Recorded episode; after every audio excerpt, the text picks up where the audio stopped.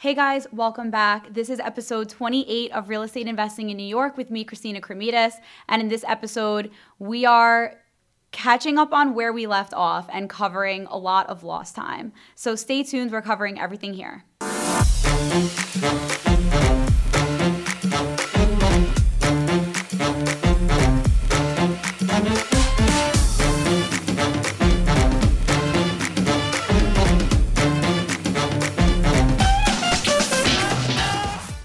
Hey guys, welcome back.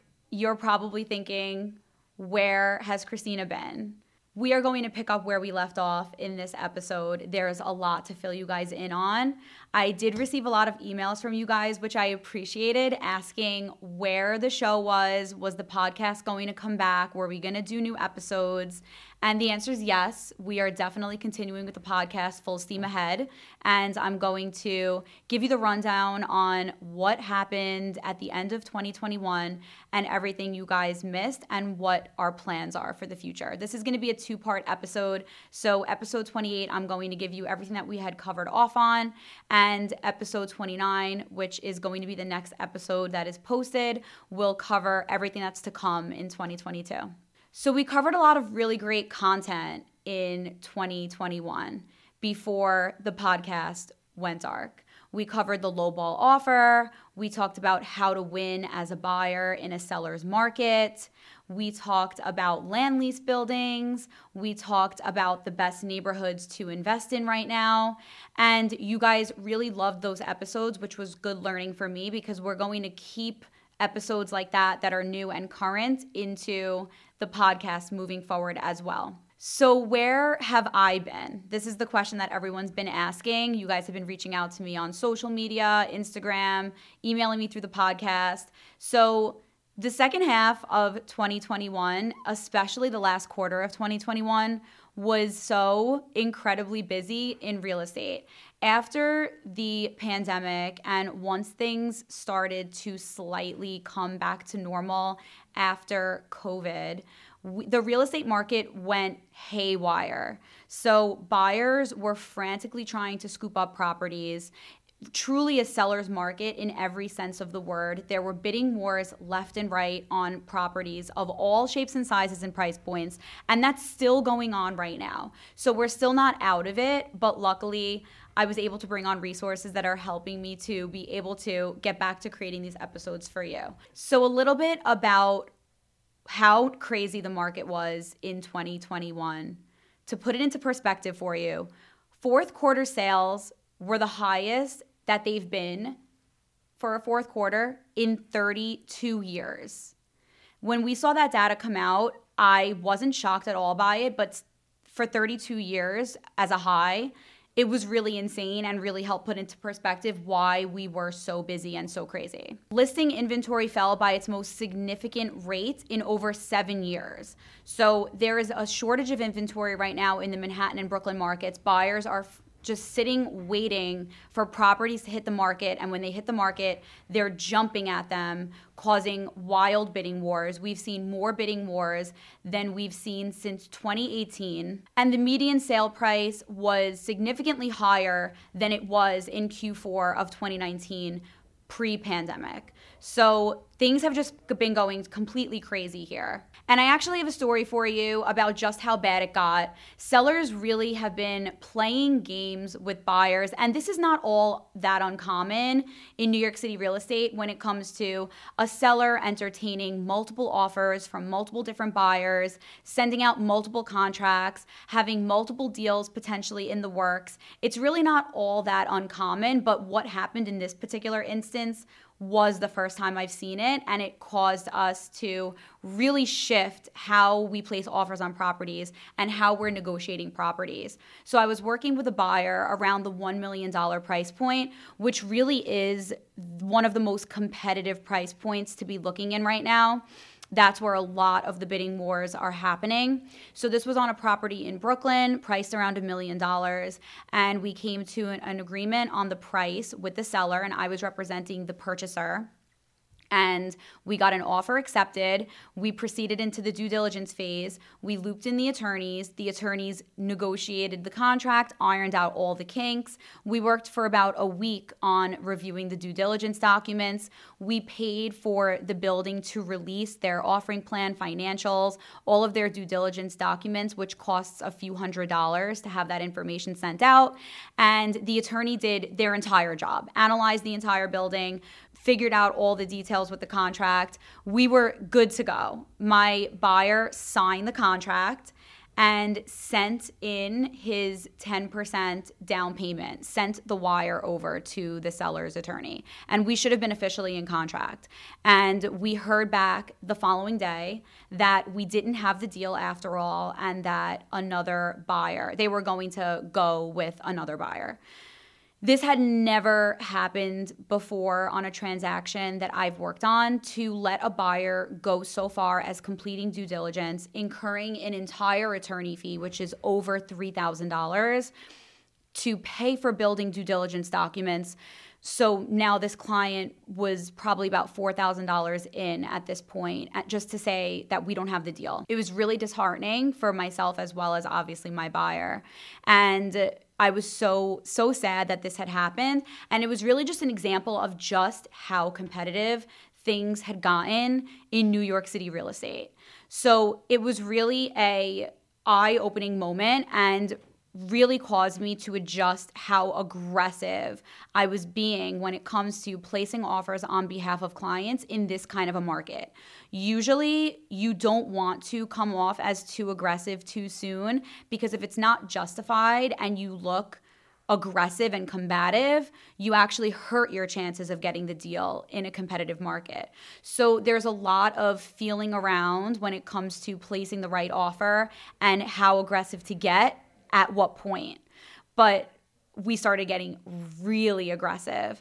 So we changed the way we started submitting offers, and this was something that I did that helped my clients moving forward. So we started walking away from deals after placing an offer and seeing that we weren't getting a response within a reasonable time frame we figured our offer was getting shopped around and i told my purchasers, as long as I was representing the purchaser side, let's walk. We need to go to a different property because this one is clearly playing games with us.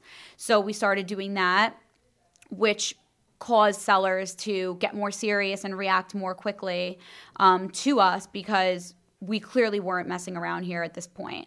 And the other thing that I started doing that I was actually surprised worked because I had never done it before was sending in offers with an additional provision stating that if the seller backs out of our transaction while we are in the process of completing due diligence. And as long as we did not cause any delays and there was no fault of our own, if the seller decides to walk away from the deal and entertain another buyer while we are working on getting into contract, incurring attorney fees and incurring due diligence fees overall, that my buyers would be reimbursed from the seller for their lost money. And this was when I sent it in for the first time in an offer, I thought they were going to say, like, literally get out of here. That's ridiculous. I've never heard of this before. But it worked. It worked multiple times. And I just explained to them like I have to look out for my buyers. This is a absolutely insane market. I've been seeing things that I've never seen before and this is the way it is. If you want my buyer's offer, this is how it's coming. And multiple sellers agreed, so that was great. So if you're an agent listening to this podcast or even if you are just a purchaser working on your own, just keep that in mind if you're trying to win a bid or if you have a deal and you want some small element of protection added to it. I think that that would be a good idea that you might want to try. So that worked for us, and that's been how I've actually been submitting offers most recently. Um, while we're in this crazy market, it's just absolutely necessary. So that was an interesting learning that came out of how wild 2021 was. And there was another huge update business and personal that happened in 2021 at the end of the year, and that was officially starting the Christina Kremidas team at Douglas Elliman Real Estate. So I officially started a team and brought on two agents who are working with me, and we are actually bringing on fourth agent this month. So it's been very, very exciting. I didn't think it was possible to find other agents that work so well together that where we're just so in sync and they are so motivated and dedicated to their work. But I was so thrilled to find Anna Horbata and Joseph Tesserero. They are my founding team members. We officially formalized everything at the end of the year last year. And we hit the ground running so strong. It's been so amazing to watch us become a cohesive, well oiled machine.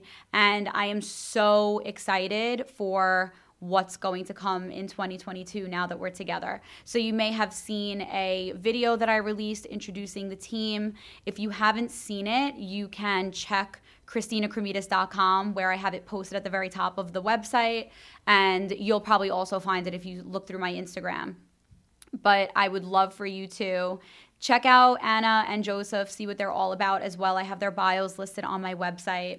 And yeah, I'm really happy to say that I was able to close out 2021 with an award winning performance in terms of deals closed and GCI, which stands for gross commission income, which is how real estate agents measure ultimately how successful they were. And I do know, even though Douglas Elliman holds an award season every March where they award agents for their performance in the prior year. So nothing has been sent out yet, but I do know that I do fall into the range that qualifies for an award where the cutoff is up to $500,000 in GCI. So I'm proud for achieving that last year. And now that I have additional agents on the team with me, I know that we are set up for success and that we are going to run right past that this year and it's really really exciting and I'm and I'm very excited to have you guys learn along with us and see everything that we have ready to share with you guys. It has been very interesting stepping into the team leader role as a real estate broker.